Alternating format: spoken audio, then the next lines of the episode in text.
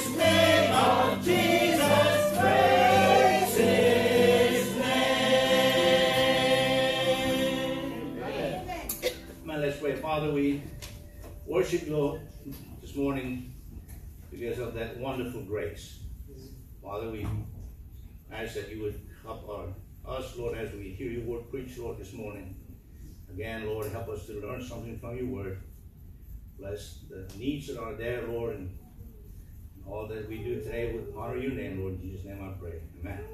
Thank you. You may be seated. Number 210. Few pages over 210. We'll sing, Saved by the Blood.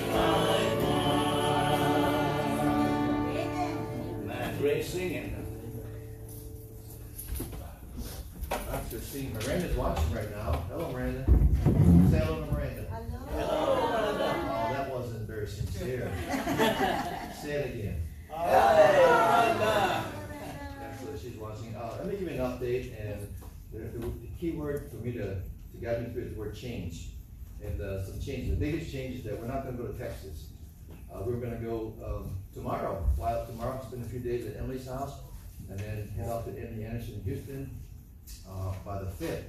Uh, the fifth was our appointment.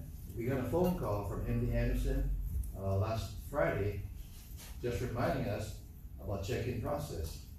And, um, on that same day, we had made reservations for a hotel to be in town until we found an apartment. And so everything was gonna be go, and then, um, she got feeling really bad. And, um, I think, some- I wrote everything down, but it's kind of, rather than all the details, just to give you a broad picture, is that she, we, we got back to ER because she had fluid building up in her abdomen and had to be drained. We didn't know what was going on, so went back into ER, um, had it drained, that was last Wednesday, but we were in before that. Should have been there like every day, and so, uh, had that drained, uh, observation, everything, and Crawford Oncologist. But before that, she I were talking after she got the two and a half pounds of water drained. And she was really tight with the drum and didn't know what was going on, so, uh, we were talking, and she was lying there on the bed, and I said, we should go get treatment here right away, rather than wait another ten days or so. That's the reason for the change. So we're not gonna go to MD Anderson in Houston, but we feel good because the oncologist here has strong ties with MD Anderson, so they collaborate a lot. And, uh, my, my thought was, and others were, uh, well, they have a whole team of these people specialized in different kind of cancers, and so that was a real attraction. And then I thought, the other night, well, do we not have internet? Do we not, do we not communicate in real time like that? Well, yes, we do. And so that plus the fact that she had to have treatment sooner than waiting, we decided to just do it here. And uh, in a way, it's better because we have a lot of help here. Kristen has been great, and everybody else. And so, um, she got uh, chemo Friday night, first treatment of chemo Friday night. And it began at six thirty, uh, after, before that, they gave a lot of fluids. And then six thirty was, I think, a forty, a one hour one, and then after that, more fluids and so on, and then, uh, the last one, thirty minutes, finished at eleven o'clock. So, first one, next day, she is feeling great. She has sleep, she has a private room now on the seventh floor, uh, Queens. And so, uh, but she still has pains over here, things like that, and, um, um, there are three concerns that the uh, oncologist has, and they're monitoring that, and uh, she will not be released. In fact, he said, we don't need going home too soon, just to come back to ER and go through the whole process, uh, as if she's a new patient, and so that'd be too much to do. And so they're monitoring her for three things, one is her platelets are low, your white blood cells are up, and, um, the ascites, I think that's the right name for that, um, bloating or leaking, the fluid, thing like that. They're trying to monitor that too. And so, uh, those three things have to be under control before she can go home. First it was, you go on Friday, and then you go Saturday, then it's like, wait, let's, and I said, you know what, I don't wanna go home now. I don't wanna go home now, just have to come back, cause I don't know what to do if something happens at home, uh, when it comes to the different things. So, they do a lot of blood draws to monitor all of that. Uh, and so, that's an update. So the biggest change here is that we're not gonna go to Texas, because we need to get treatment faster. Do you all understand that?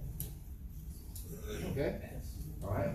And, uh, you folks who donate through, uh, I was gonna say, uh, yeah, it's not GoPro. GoFundMe, uh, I hope you don't feel like this is a bait and switch, because it is not. We're just getting treatment faster, just so you understand that. And besides that, other people have just sent things in the mail from unknown places. Uh, and so, all that is gonna be used to pay bills. It's already come in, can you believe that? They want to be paid. ER wants to be paid, Queens wants to be paid, and we're able to pay, because we have money to pay. And so we appreciate all your help, and especially your prayers. Very encouraging. Let me encourage you ladies to send her a text. She won't answer text right away, but send her a text. So when she wakes up, she sees all this text coming to her. Do that. Send her a text. Don't assume she knows that you're praying for her, that you care for her.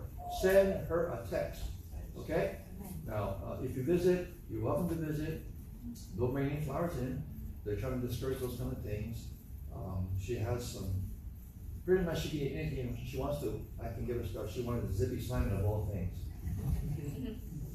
Twice, and then today, she called, she texted late last night, can you bring me a McDonald's bacon, not bacon, but sausage, egg and biscuit? She just likes the biscuit, she's a southerner. She said that twice this week, and then Chris would give her, uh, yogurt with blueberries and, uh, different kind of things and homemade bread, you know, and sometimes she doesn't eat it, sometimes she does. But, um, we appreciate all the prayers and help. Okay, so that's the update. So we're staying home. We're not going to Texas. But our daughter's coming here to see us. How about that? Now, God made a way for them to come. Really? Really? Really? I'm not footing her bill. They're not footing her bill. Somebody else is. Gladly.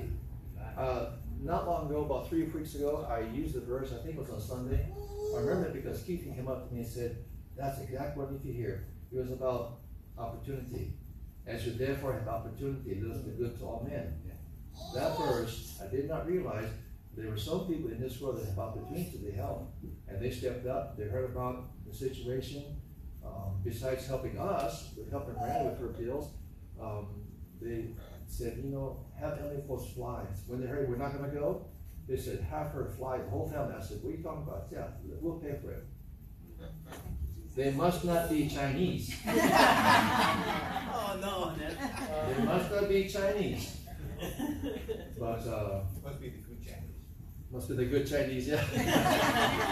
So the tickets have been paid for. They gave them some spending money. It's not God good. Amen. So, uh, also, also say something. Uh, we, we pay all of these things through a group called Samaritan Ministries. There's Medishare, Samaritan Ministry, before that was Brother Newsletter. They are Christian sharing ministries. There's a whole lot of people across the country, about two hundred thousand, I think, in this Samaritan. We pay, not a premium, we pay every month through this program. It's cheaper than paying for insurance. And so, we have, we began paying four hundred a month, it's now up to seven hundred a month because of more demands of sharing. And so we're part of that group. So they, we, we pay what we can, so your donations and GoPro, GoFundMe, GoFundMe will pay what we need to pay. And then they will deal with the hospital, the ER, every, every bill we submit to them, and we will get reimbursed. So all the members in, across the country, all two hundred thousand more of them, we will receive checks made to me or to Miranda in the mail. And it's individual checks from individuals or families. Individuals have a certain amount, families have a certain amount, they all assign the amount to cover the entire bill. It's not insurance. It's hard to explain that to the hospital because they don't know what that is. Mm. And so we know that it works because when I had a procedure done seven years ago, they paid every penny of it. It took less than six months. That's not too bad. And so that's what we are in. And so, um, just want to explain that to you. Uh, it is a real blessing and, uh, great Christian group, they pray for us and others. And so, uh, they keep, these keep coming in, but thank God we're part of the program. And so anybody who has donated to Go, um, Fund Me, uh, GoPro, and, uh, those have given, it all go toward, uh, these things here and other related out-of-pocket expenses. You know, parking's expensive. I stay there a long time, ten dollars here, ten dollars. I leave and come back because if I go past a certain hours, it's twenty dollars. If you go a minute over a certain, eight hours. And so I just go up, come back, and then start over again. And so I don't mind doing that, you know, because, um, don't mind. But, uh, a lot of out of, out-of-pocket things that is involved, less for sure than being, having to get a hotel and, you know, travel and car and all those things. But that's where we are, and we're happy to be here doing it. Uh, Dr. uh, Halalay, Halalai. Everybody has high regards for him, everybody. And so we feel very confident in what they're trying to do, and all the other doctors in the hospital, the hospitalists, whatever, they are just so good, the nurses are so good. Um, everybody's been so good, except one, now, but I won't mention that. So I'd like you to continue praying for it. We have some visitors today. Uh, by the way, before I mention that, uh, there is some stuff in the back there behind Carmen. it's a birthday, first birthday for Brother Arbs, where's Brother Arbs? Brother Arbs, little girl sitting on, um, mommy's lap. Uh, I can't even pronounce her baby's name. Ija? Who? Elijah. I see it all the time, and I can't say it. It's, it's too, it's too, it's too Caucasian. Um, But it's her first birthday, you saw it in the bulletin, bulletin's not up for two weeks because, you know, but, uh, all that is there, so there's a bunch of little things, it looks really good. So, um, I suggest that, I suggest that you leave me about ten. I'll take you to the hospital, you can have the rest, okay? So happy birthday to uh, Elijah. Right, now, we have some people visiting from the mainland, we're always happy to have visitors locally and from the mainland. Let me recognize, uh, those who are from the mainland. this is, uh, Pastor and Mrs. uh, uh, Yates from Minnesota. And, uh, they live close by to where my mom lives, in the Upper Peninsula of Michigan. But they say that they're colder than Michigan, and they could be. And then we have Brother Adam Fierro, right here. He, he met you several years back, I think, in New Mexico, works with, uh, uh, Native Americans. Is that what you call them? This is the Pueblos, The Pueblos? Amos Pueblo. Yes, yes, nice to meet you. And, uh, there was another couple here, and then, uh, a young man from the local side of things. Uh, and then, of course, brother here, so-and-so, been coming around for a little while, you. I'm looking right at you. Uh, Sam.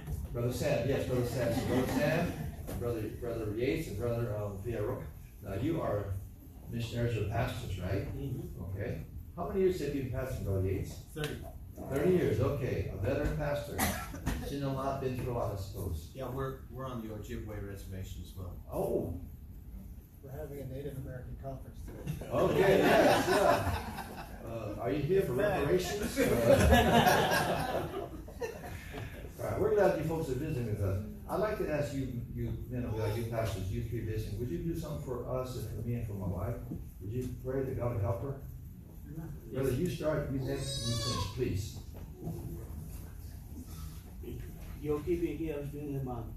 Nete kati mo kai figo hone kai yo uchi ma chish na coach ka fi ka chiga chiga sina ka imata o yo ja i i ka da da nana ka ko hone ka sina ka chi chi fi ka chiga preconception natingatinaseheta inata hotifon melanda imatinakosha sipiwanatinagoma japia timafiukatinga sipihiatinga tinaseheta igmatinakosha momkashishayalehirosinakuitina ahantedisinoneankirikoshpamihiatingatinaseheta igmananakya imitingatinakosha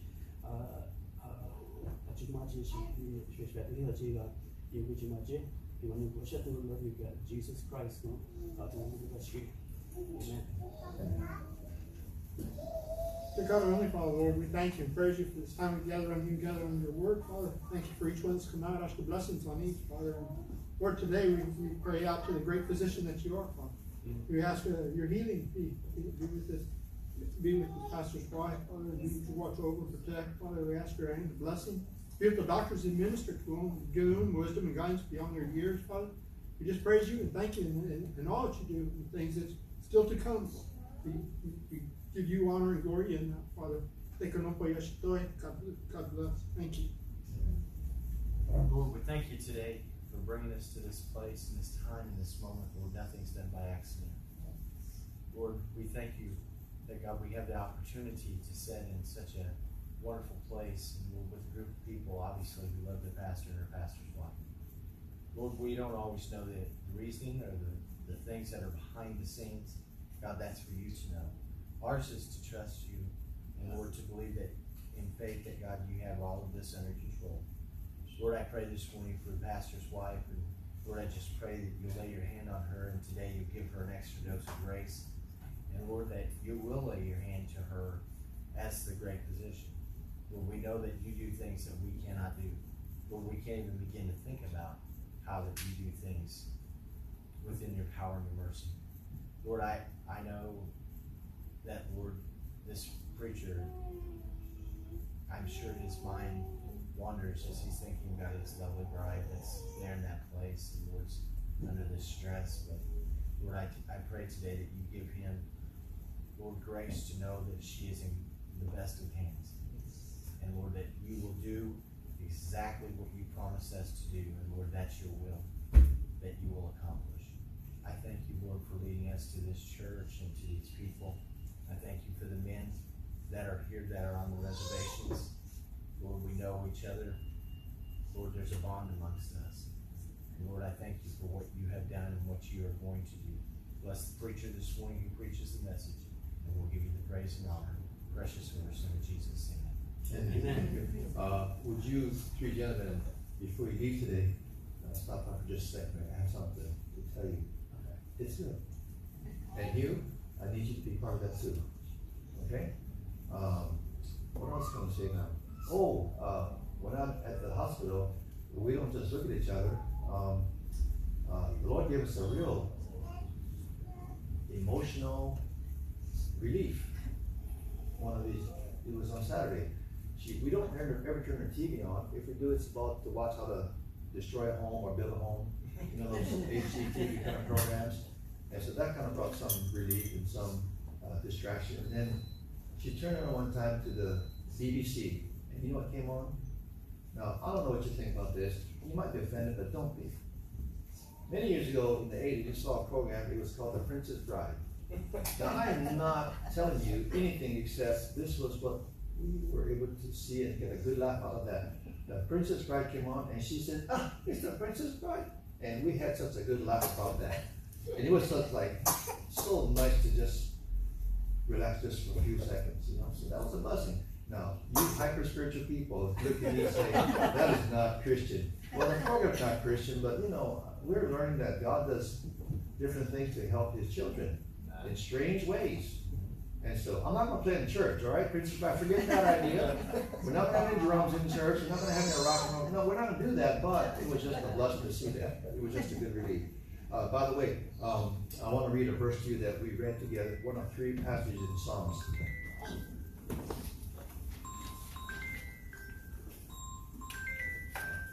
So, would you turn to, um, I'm not reading, I'm just telling you, Psalm chapter 121.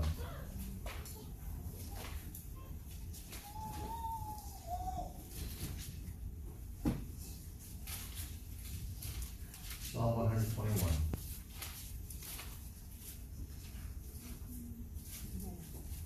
And then I want you to turn to also, also turn to Psalm sixty-one. If you have the skills to hold those two chapters in your hand, that's really good.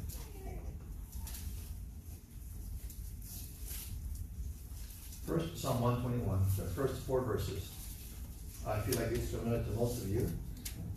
I will lift up mine eyes unto the hills, from whence cometh my help. My help cometh from the Lord. We believe in doctors and medicine, but it is the Lord who is our helper, which made heaven and earth. Well, if he made everything, I guess he can fix everything. Right. Verse three, he will not suffer thy foot to be moved. He that keepeth thee will never, will not slumber. If you missed last Wednesday's Bible study, you missed out a real good lesson about sleep, how we need sleep. Well, just this morning, yesterday morning, I was reading this and I realized there's one who does not sleep. Amen. We need it, we need to rest, but there's one who does not sleep or ever get drowsy, he doesn't slumber, and it's God. It's because we need him to be alert all the time, and he is. Verse four, behold, he, he that keepeth Israel shall neither slumber nor sleep. Now, those verses really have meaning because in any situation, he is right ready to help, and he's able to help right away. And so that's where Jeremiah thirty-three comes into play as well. Now turn to Psalm sixty-one and I'll be done. Psalm sixty-one. This was sent to us by a friend on the mainland who, uh, her husband was a pastor, he's now long retired, lives in Tennessee. And she sent three verses in her little note to Miranda, and this is one of them. Psalm sixty-one, verse one, Hear my cry, O God, attend unto my prayer. From the end of the earth will I cry unto thee when my heart is overwhelmed. Lead me to the rock that is higher than I. That word of one that is very appropriate. So thank God for his word that is so encouraging and helpful. And thank you folks for praying too. Uh, you got one song? Can I see what it is? Okay. Okay, you know what, before we do that, let's do this, we, we, I, I need to, I need to shake your hand by extension of, we shaking each other, let's also stand, please shake your hand with our business lead and one another, and we'll sing another song. You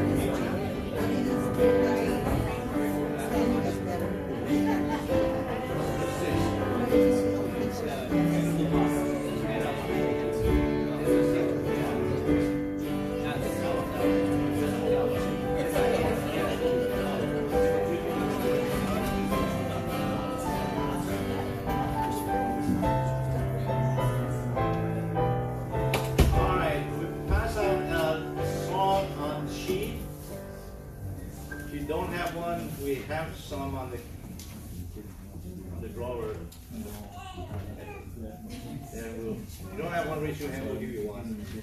Okay.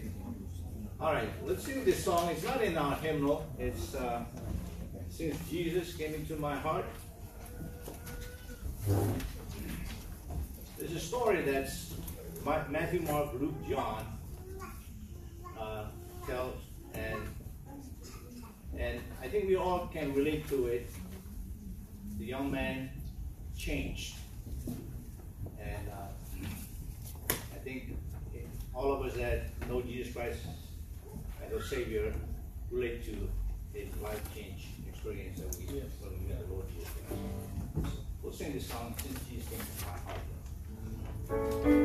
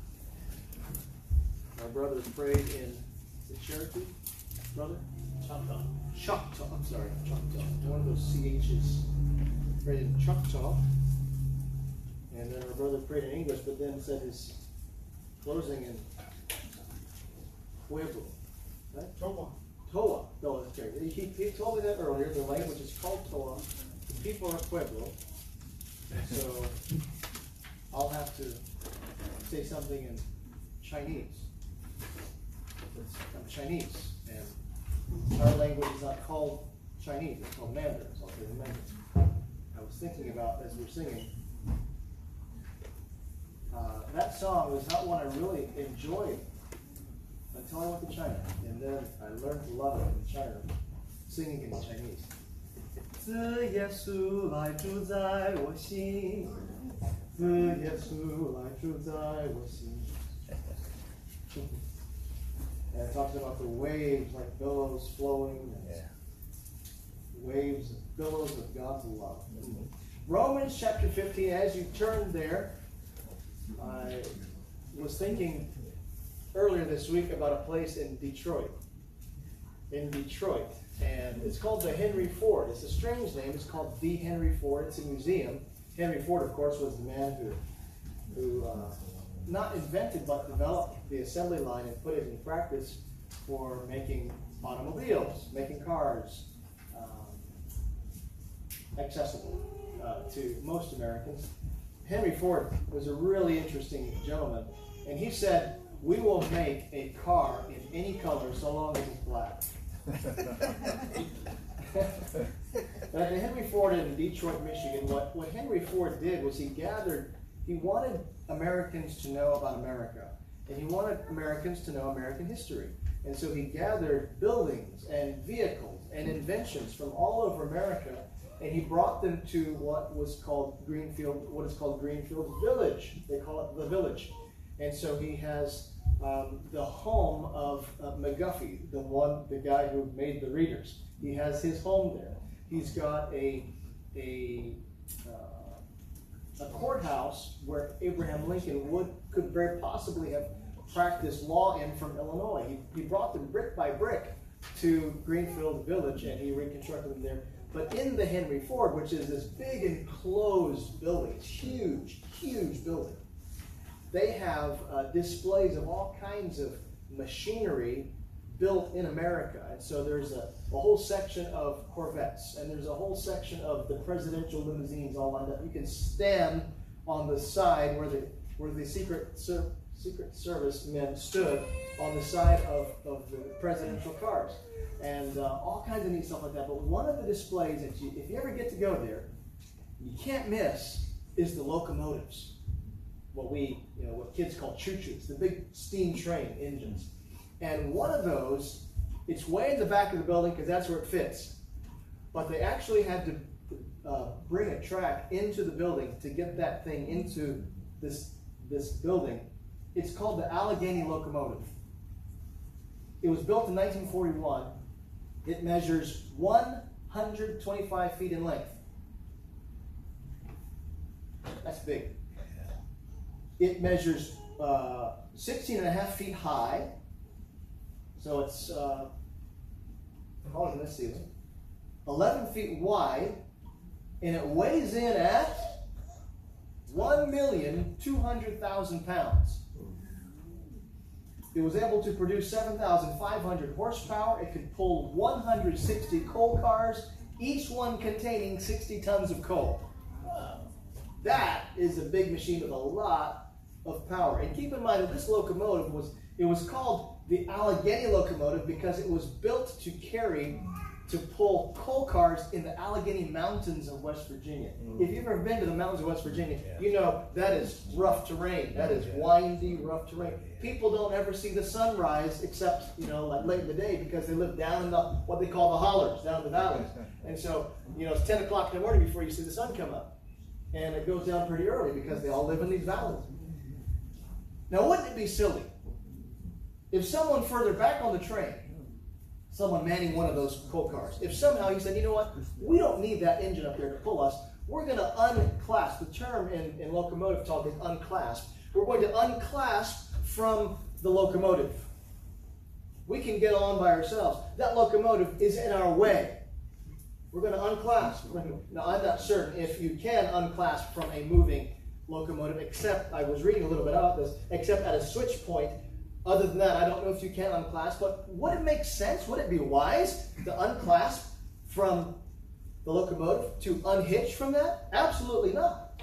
Unless you want to slide backwards or just sit still. Depending on the grade, if it was a steep grade, you would slide back, and some bad things could happen if you slid back down the tracks. Few years back, a very famous pastor near Atlanta, Georgia, made this claim. He said that the Old Testament is the single biggest hindrance to people coming to Christ, coming to faith in Christ. And he said this that the apostles unhitched from the Old Testament. And he urged his church, his church has 23,000 adults and 14,000 children and teens regularly meeting across their eight campuses in the greater metro Atlanta area. And he urged his church and all those following, and he has a whole, on their, their church website, they have a list of churches that follow their doctrine. And they are all over the country and even all over the world. They have a church in Hong Kong. And he urged all of his people, we need to unhitch from the Old Testament.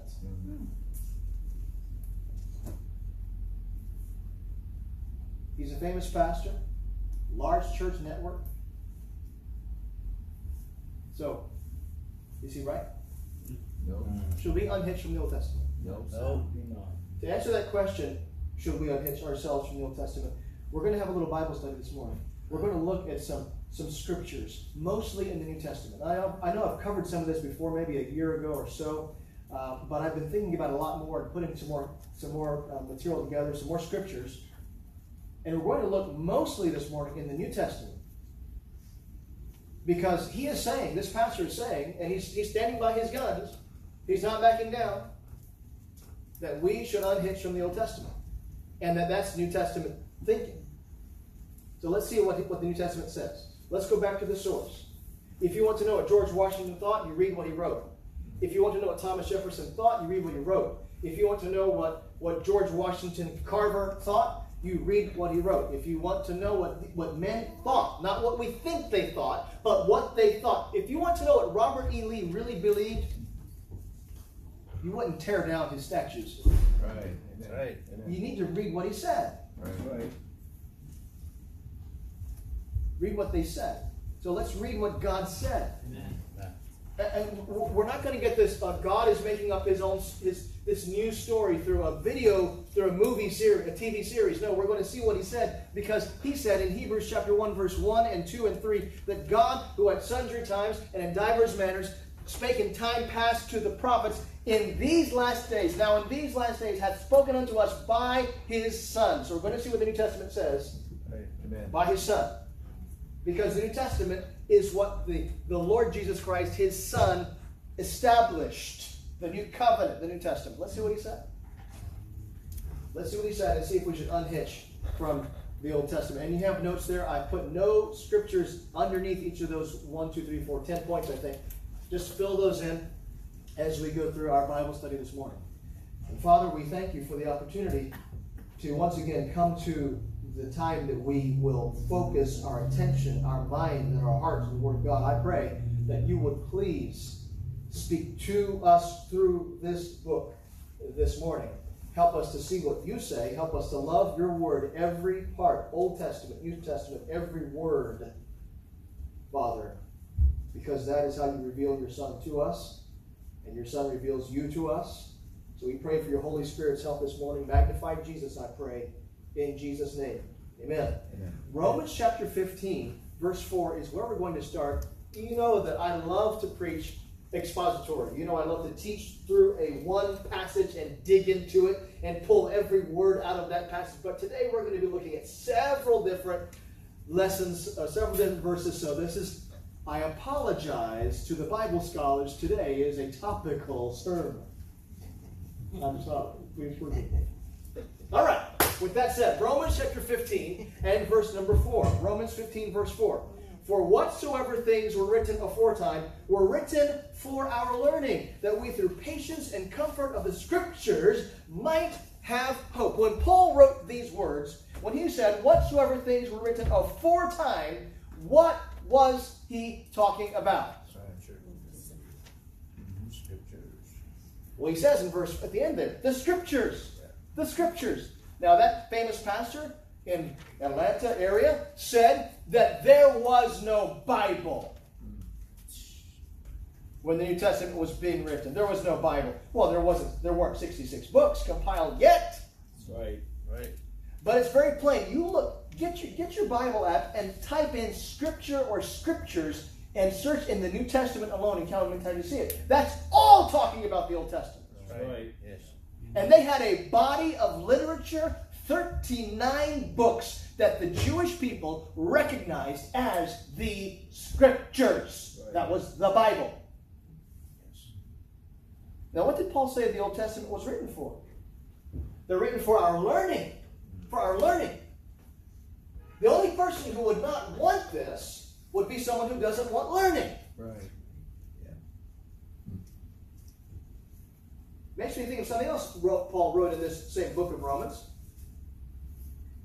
That, that they, prof- professing themselves to be wise, they became fools. Yes. Right.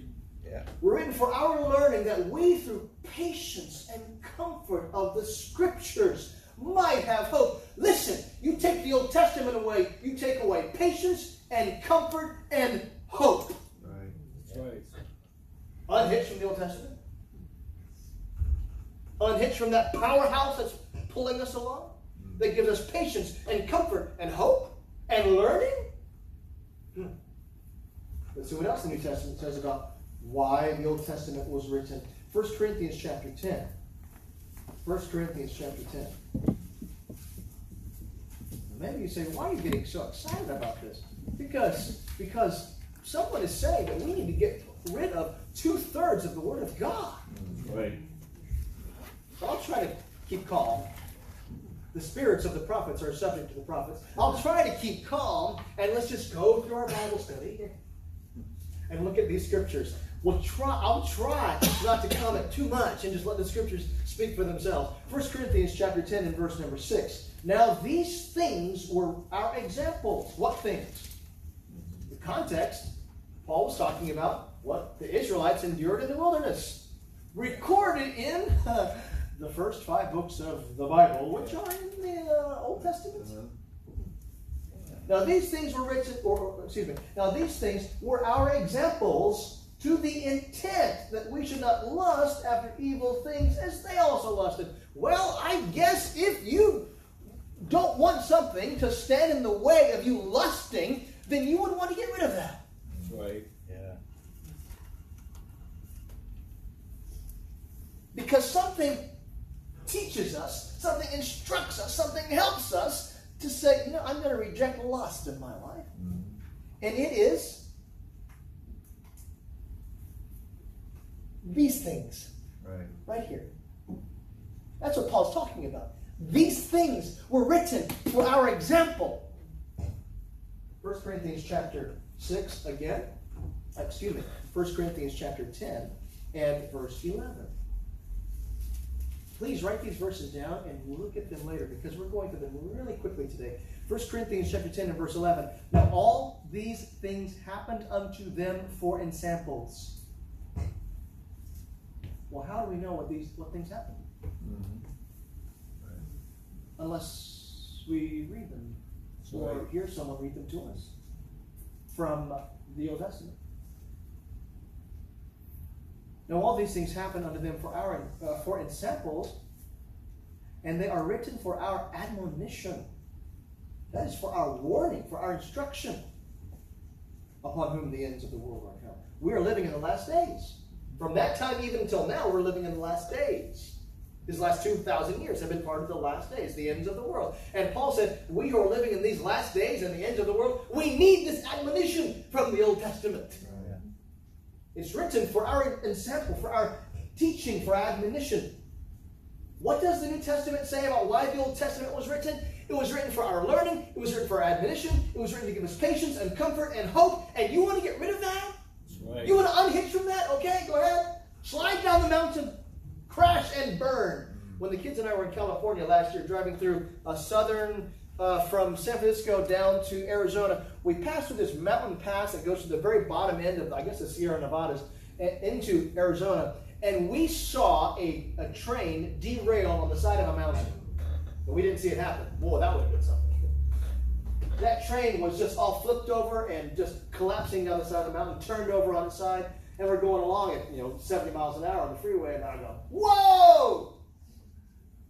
The kid, mom, Daddy, did you see that? That's what I told Samuel. Get a picture. Get a picture. Samuel has the real camera. Get a picture. You don't derail from. You don't unhitch from the Old Testament. But forgive me, I answered the question already. We're to let the Scripture speak for itself. Should we unhitch from the Old, from the Old Testament? Let's see. Reason number, question number two to answer the question.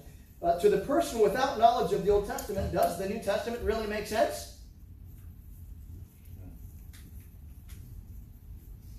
Now, some of you that have taught Bible studies or preached at all, you've probably met people that say, but that's Old Testament. Hmm. You heard that preacher? But that's Old Testament. So? That's right. Yeah. Where does the New Testament say that we don't read the Old Testament?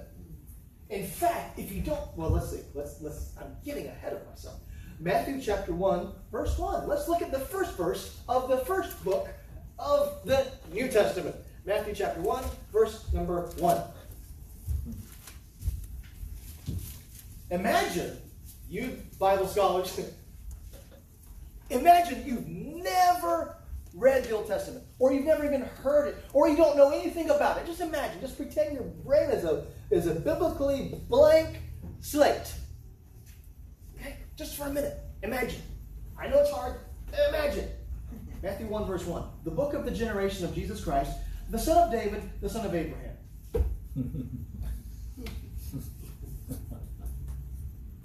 And from the get go, we say, who are they? Who's David? Who's Abraham? And then it gets worse. Mm-hmm. Abraham begat Isaac, and Isaac begat Jacob, and Jacob begat Judas and his brethren. And I will spare you listening to me read verses 2 through 16. It gives the genealogy of Jesus, mm-hmm. the physical genealogy of Jesus, through Old Testament characters. Right. If you don't have an Old Testament, does it make sense? I'm going to try not to tell and ask. Does it make sense? Look at John chapter 3. I think I mentioned this last week. John chapter 3.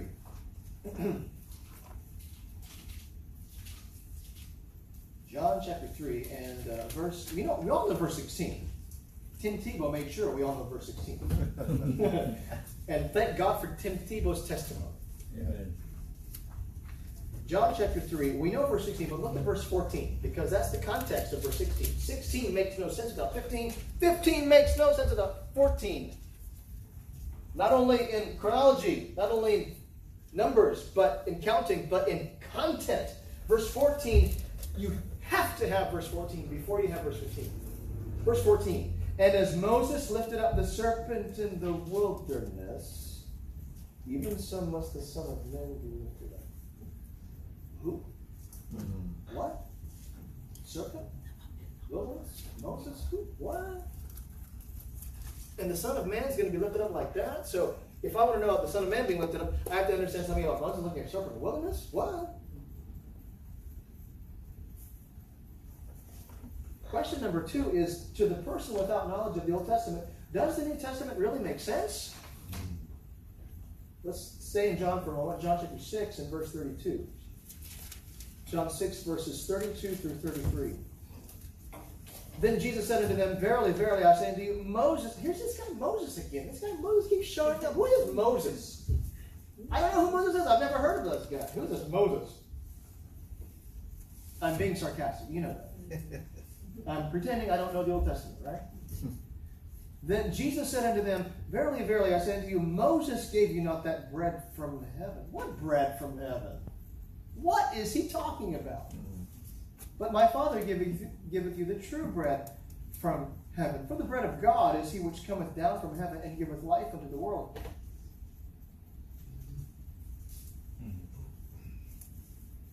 Does that make any sense? If you don't know who Moses and the bread and, and know what the bread from heaven was. The only reason the Lord used this story is because he was talking to people who knew about Moses Right. and bread Yeah. from heaven. That's right. If they didn't know about bread from heaven, we wouldn't have this illustration. He would not have used that. He would not have said, I'm the bread from heaven, because it would have made no sense. And it makes no sense if we don't have the Old Testament. Come to John chapter 8. John chapter 8. And uh, verse beginning at verse 56. Your father, huh? Abraham, who's Abraham? Your father Abraham rejoiced to see my day, and he saw it and was glad. Then said the Jews unto him, Thou art not yet fifty years old, and hast thou seen Abraham? Okay, pause just for a moment. If you have not read the Old Testament, then you don't know who Abraham is, and you don't know why they're asking that question.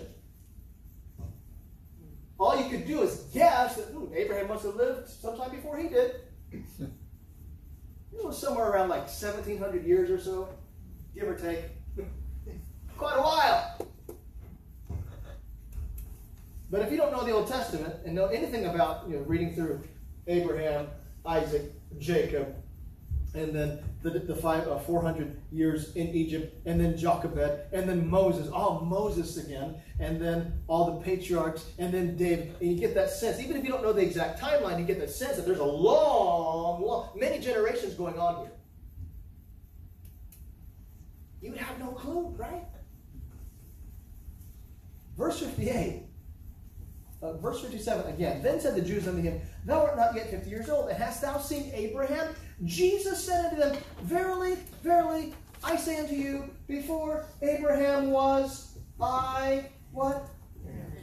I am.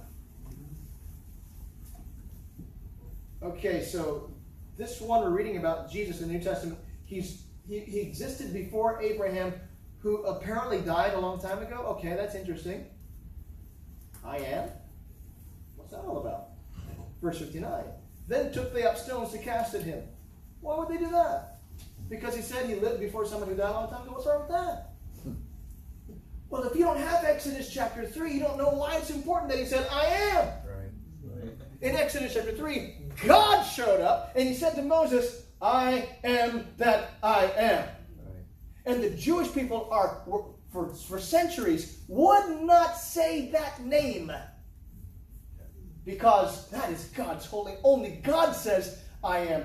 Jesus, a man, said before Abraham was, he lived a long time ago, I was, not was before him, I am. I am. Not I was, not I am, not, I will be. I am. I am. And they said, and they thought to themselves, that means you are saying you're making yourself equal with the Lord God. And he was. Yeah. He was.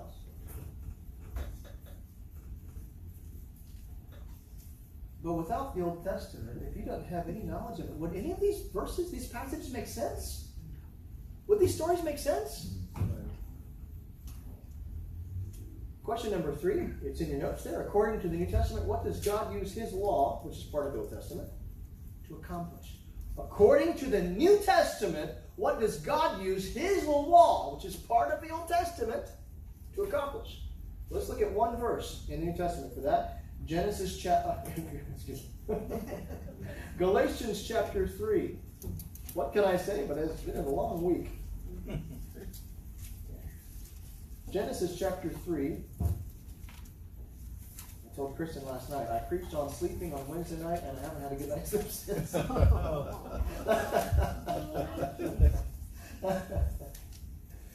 Galatians chapter 3. Verse, and I, last night I lay in bed and I got this funny thought came to mind. You know, you all know I have a twisted mind as far as humor goes. And I lay there on my bed and I started laughing. I said, I'm not going to get a nap tomorrow. and she came in and I said, I don't know if I'm laughing or crying. I'm not going to get a nap tomorrow. There's so much to do. We're getting ready for my sister to come and, and hoping to go see mom today in the hospital, all the things. And And I just know, usually Sunday afternoon, I try to get a nap, but I usually don't. So I'll just laugh. so that's why if, if I sound a little bit stretched, that's that's it.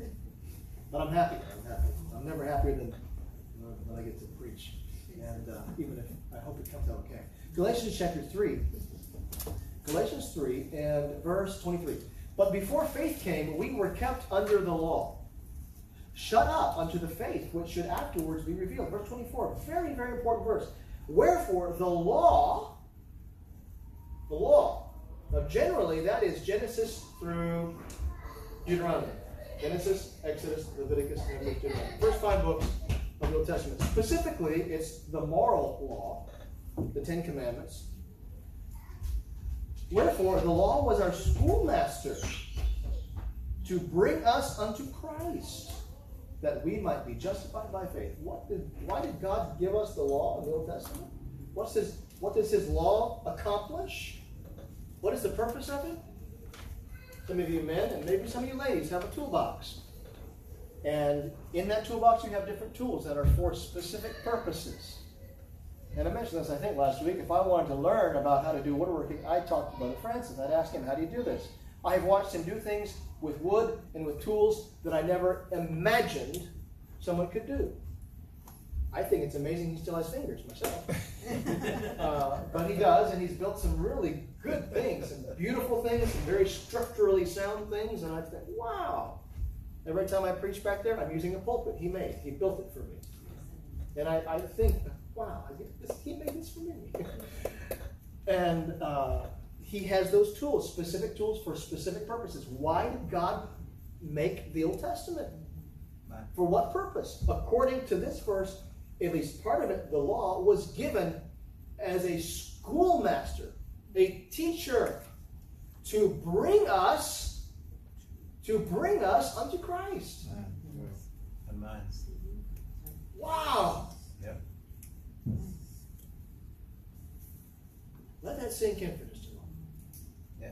Let that sink in. God gave us this tool. Let's think of it as a vehicle. God gave us a vehicle to bring us to Christ. Yeah. Yeah. And that's a vehicle I don't think we should unhitch from. Right. Yeah. Amen. It's chugging along, it's pulling us, it's showing us how we need Christ, it's showing us how sinful we are. Yeah. It can't save us. It can't take our sins away. The Old Testament does not tell us how to get our sins removed. It hints at it. But it shows us, it does its job. It shows us how vile we are, how wicked, how sinful we are, how ungodly we are. And it brings us to our knees so that we cry out to Him and we see our need for Christ. Right. Without the Old Testament, we don't have that. Right. Right. That's like taking that most important tool in our tool bag, our toolbox, and chunking it. We need the Old Testament. Right. We need the law of God. Now, I think Galatians 3, Paul might have had a verse from the Old Testament in mind, which says this Psalm 19, verse 7 The law of the Lord is perfect, Amen. converting the soul. Yeah. Amen. That's what God gave to convert the soul. Yes. The law. That's why I love Ray Comfort. Not only because he has a cool accent. You know, he says that uh, he's not from Australia, he's from New Zealand. Australia is a small island off of New Zealand. And he walks up to people, he's, got his camera and his, his little phone on his, his thing here. He says, Are you a good person? you ever afraid of death? Good question. I watched like a 15 minute testimony he gave. Wow, oh, wow. And he was talking, he says, I- he says, every day I go out on my bicycle two times a day. I go down to the community college down here in my town and I, I witness to people because I love them, because I care about them, because they're going to hell. You know what he uses to show them that they're sinful? John 3.16, right? For God so loved the world that he gave the only begotten Son. believes in him That doesn't about sin, does it? It mentions perishing, it hints at it, but it doesn't explain anything about sin and judgment. It doesn't explain it. You have to have the Old Testament. You have to have specifically the law for that. Yeah. You ever told a lie? You ever taken anything that didn't belong to you? You ever looked with lust? You ever hated somebody in your heart? You ever taken God's name, used God's name as a curse word? Yeah, yeah. Well, according to your own testimony, you're a lying, thieving, stealing, adul- adulterating blasphemer. Yeah. How's that make you feel? when you stand before God on Judgment Day, is He going to accept you or where, you, where are you going to go? No, he's He's using the law as a schoolmaster to bring people to Christ. Good method. Yes. It works. Truly, it works. Not because it's some man's invention, but because he's using the law lawfully. Right. Amen. So, according to the New Testament, what, what does God use his law to accomplish? He uses his law to convert us, Nice. to bring us to Christ. That's what he uses his law for. Question number four uh, How did, we might just stop with this one today. How did Jesus view the Old Testament? Ah, Mr. Pastor, big pastor man over there in Atlanta says that Christianity, he also said this Christianity is not based on the Bible. What? Christianity is based on the resurrection of Jesus.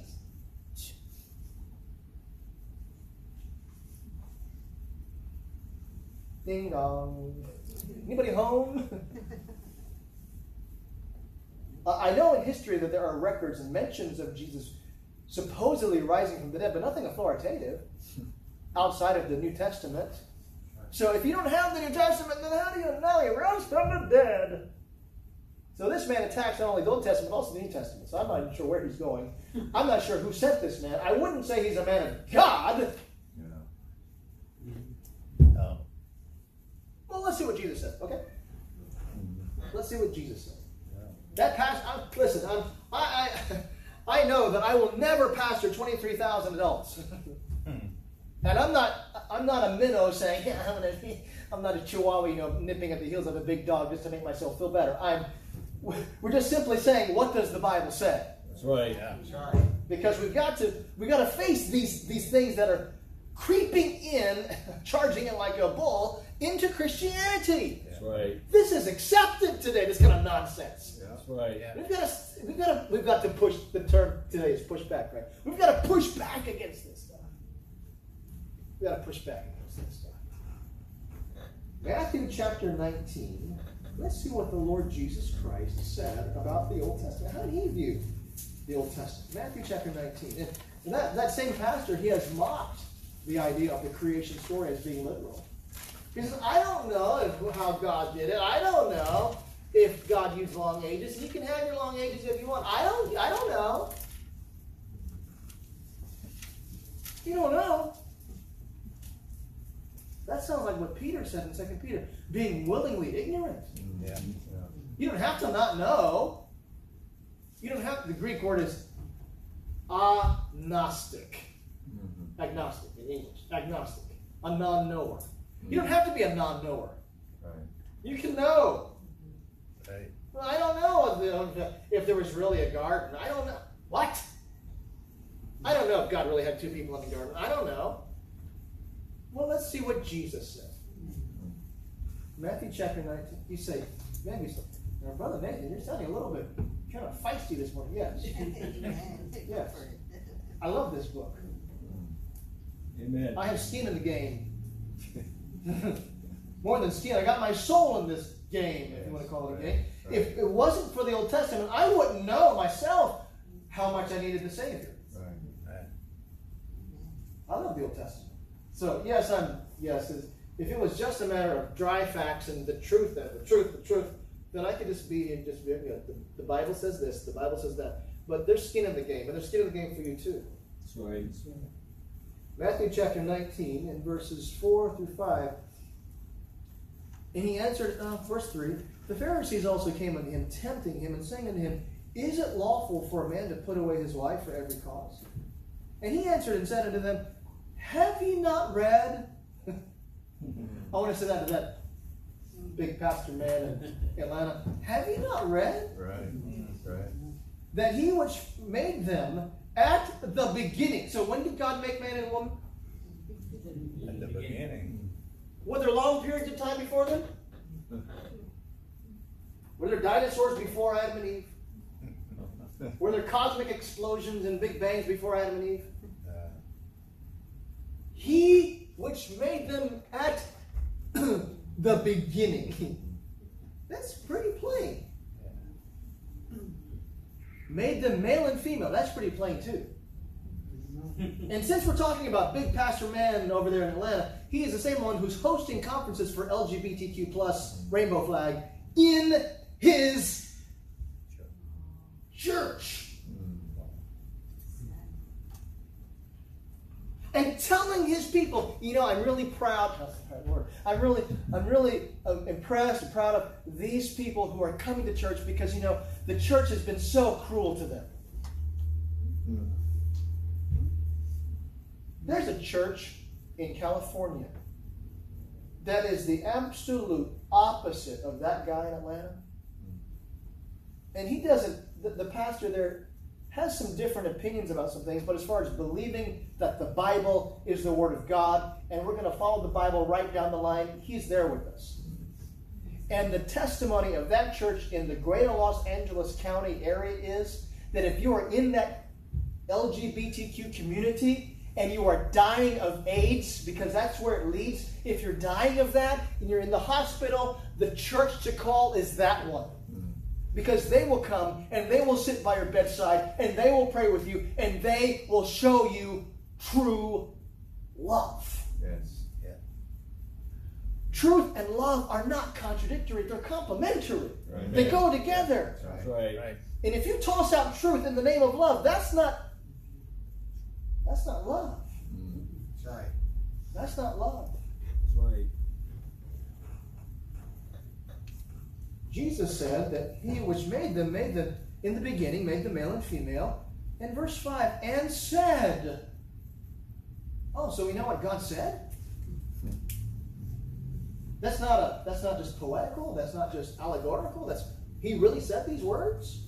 And said, For this cause shall a man, a man, leave his father and mother.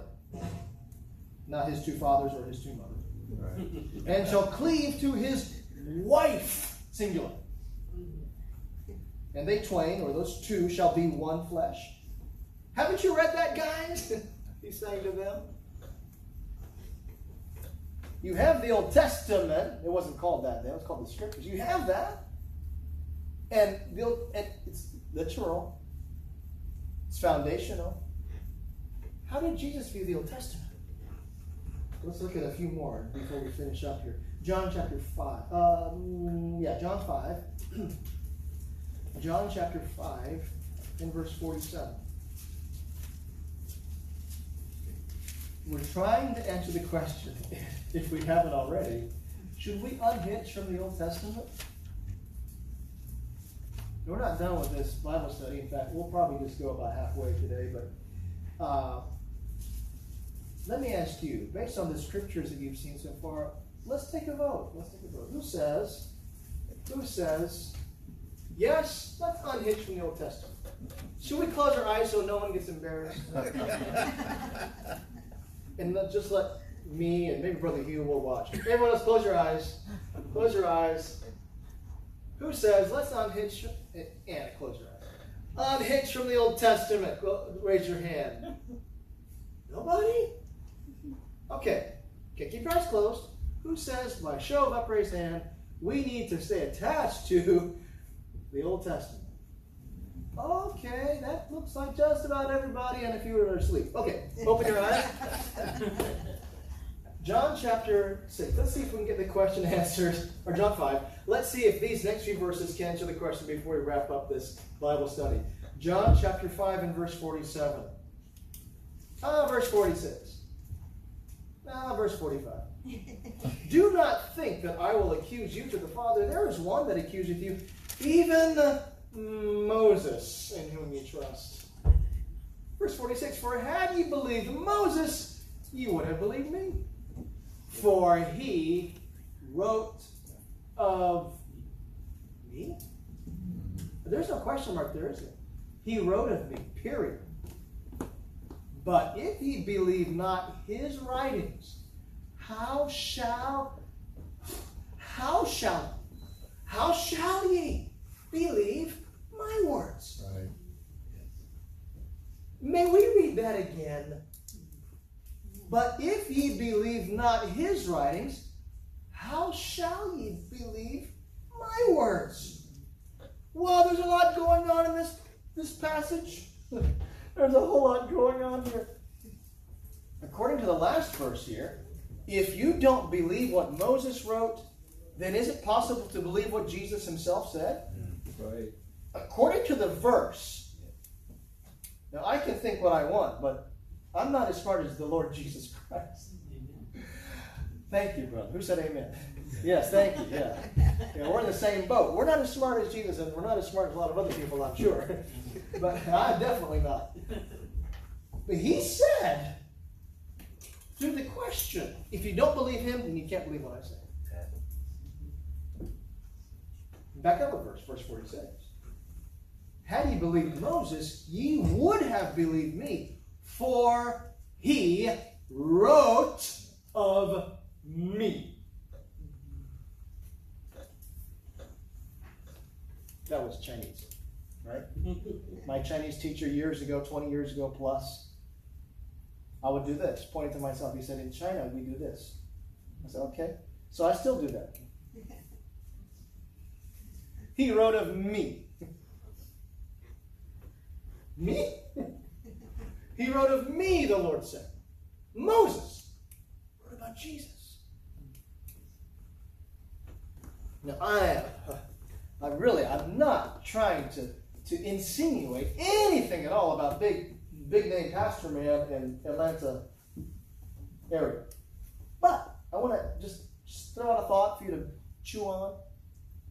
Is there someone who would not want you to read a book written about Jesus, authorized by Jesus himself? Right. Is there somebody like that? Thank you, brother. You took the words right out of my mouth. There's somebody named Satan. He does not want you to read about Jesus. That's right. At least not the Jesus that Jesus is. That he he approved of Moses' writings. You know, the political ads will be coming out this year. I am whoever, and I approve of this message. My name is. What did my teleprompter say? Yeah, uh, and I approve this message. Um, and that could be anybody. Okay, I'm not. Uh, I'm not saying anything there. Just uh, just throwing that out. But but Jesus approved of Moses' message. Amen. That's right. And he said, he went so far to say that if you can't, be, if you don't believe what he wrote, then you can't believe what I said. That's right. That's important. Amen. And if you unhitch from the Old Testament, you are unhitching from at least one person that Jesus said, He wrote of me. Yeah. Let's look at two more before we finish this part. Luke 24, verse 7. We're still answering the question How did Jesus view the Old Testament? Luke 24, Luke 24, verse four, uh, 27. This is after he rose again from the dead. He, was, he met up with the two on the road to Emmaus, and he gave them the world's first Old Testament uh, chronological Bible conference. And it probably lasted them an hour and a half to two hours based on the length of the time that took to walk, the, the, a Sabbath day's journey. Luke 24, verse 27.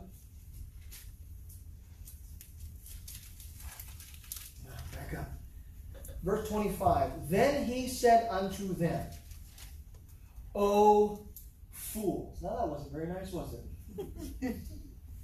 O oh, fools, and slow of heart to believe all that the prophets have spoken. Well, where is it written what the prophets wrote? Oh, dear me. Where can we find what the prophets wrote? We need to go to ChatGPT and ask AI, where did the prophets write down what they what they spoke? Hmm. No, we don't. We don't need to go to the to ChatGPT. It's entered right here. Verse 26. Ought not Christ to have suffered these things and to enter into his glory? Verse 27. And beginning at Moses, beginning at Moses and all the prophets, he expounded unto them in all the scriptures the things concerning himself. How did Jesus view the Old Testament?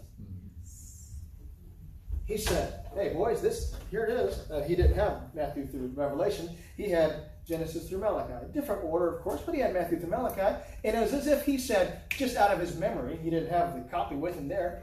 Those stayed in the synagogue, but he had it in his heart, in his mind, and he brought it up and he quoted it to them. And he said, "Now remember when when Genesis, when uh, for example, I don't know exactly which ones he said, but you can imagine. Remember when Noah built the ark? How many levels there were on the ark? Uh, three levels. Right, three levels. And remember what was in the side of the ark? In the side of the ark, in the side of the ark. Remember what was there? One door. One door. One door. There was one. There's one door to God, and that is Christ. And remember when when when God told Abraham to take his son Isaac to the top of the mountain and offer him for a burnt offering, and then he said God will provide Himself a lamb. You know what that was about, gentlemen? They said no. He said the Lamb of God. Christ is the Lamb of God. And he's went through the Old Testament and he showed them all the things in the scriptures concerning himself. And he must have talked fast because there's a heap of them in there. How did Jesus view the Old Testament? Do you get an idea that he would stand up to Mr. Pastor Man in Atlanta and say, that's wrong. Yeah. And here's why. That's right. In the Old Testament? Write these verses down. We don't have time today, but write these down. Mark chapter 14, verses 61 through 62, and that is a it's a quotation from Daniel. And in that quotation from Daniel, he proved to the Sanhedrin, to the Jewish elders who were trying him for blasphemy, he proved to them that he believed that he was the Son of God. People say Mark doesn't doesn't he doesn't say he's the Son of God. Mark, that he did right there. If you have the Old Testament Right. to see it, and they knew it. And when he said that, they ripped the high priest ripped his clothes, and he said, "What need we any further witnesses? We have heard with our own ears. We have heard the blasphemy." Because he's claimed to be God. He has made himself, they said, equal with God. How do they know that? Because they had an Old Testament. Right. That's right. If you don't have the Old Testament, Yeah. you are unhitched Right. from everything that God gave to teach us about His Son. Right. Right. You throw away the Old Testament, you are throwing away the teacher that God gave you to bring you to His Son. Amen. You throw away the Old Testament, you're throwing away the thing that Jesus said was written about Him. Every page of the Old Testament speaks of Jesus in some shape, way, form, or fashion. Amen. He is on every page. Amen. His fingerprints are all over it. Yeah. It all points forward to Him. It's all about Him. It's all about Him. It's all about Him. And you throw away the Old Testament, you are getting rid of two thirds of God's revelation. Right. Right. Right. So what do we do with the Old Testament? What do we do? We rail on that preacher man in Atlanta. You can do that. Makes you feel better. Makes me feel better. but that's not what we need to do with the Old Testament. Here's what we do with the Old Testament. Here are some here are some verses that you and I can make our prayer. Every day we can make these our prayer. Psalm 119, verse 20. My soul breaketh for the longing that it hath unto thy judgments. That's the Old Testament. Thy judgments at all times. Psalm 119, 24. Thy testimonies also are my delight and my counselors. Oh God, give me this kind of heart mm. to love all of it, Yes. old and new. Amen. Psalm 119, 97. Oh, how I love thy law. It is my meditation all the day. Oh, how I love thy law. There's only one person in this universe that really hates the law of God and doesn't want uh. us to love it. Right. It's the same person who tries to put hindrances between people coming to Christ. Yeah. Right. And it's not the Old Testament. It's someone who wants us to hate the Old Testament. Yeah. Mm-hmm.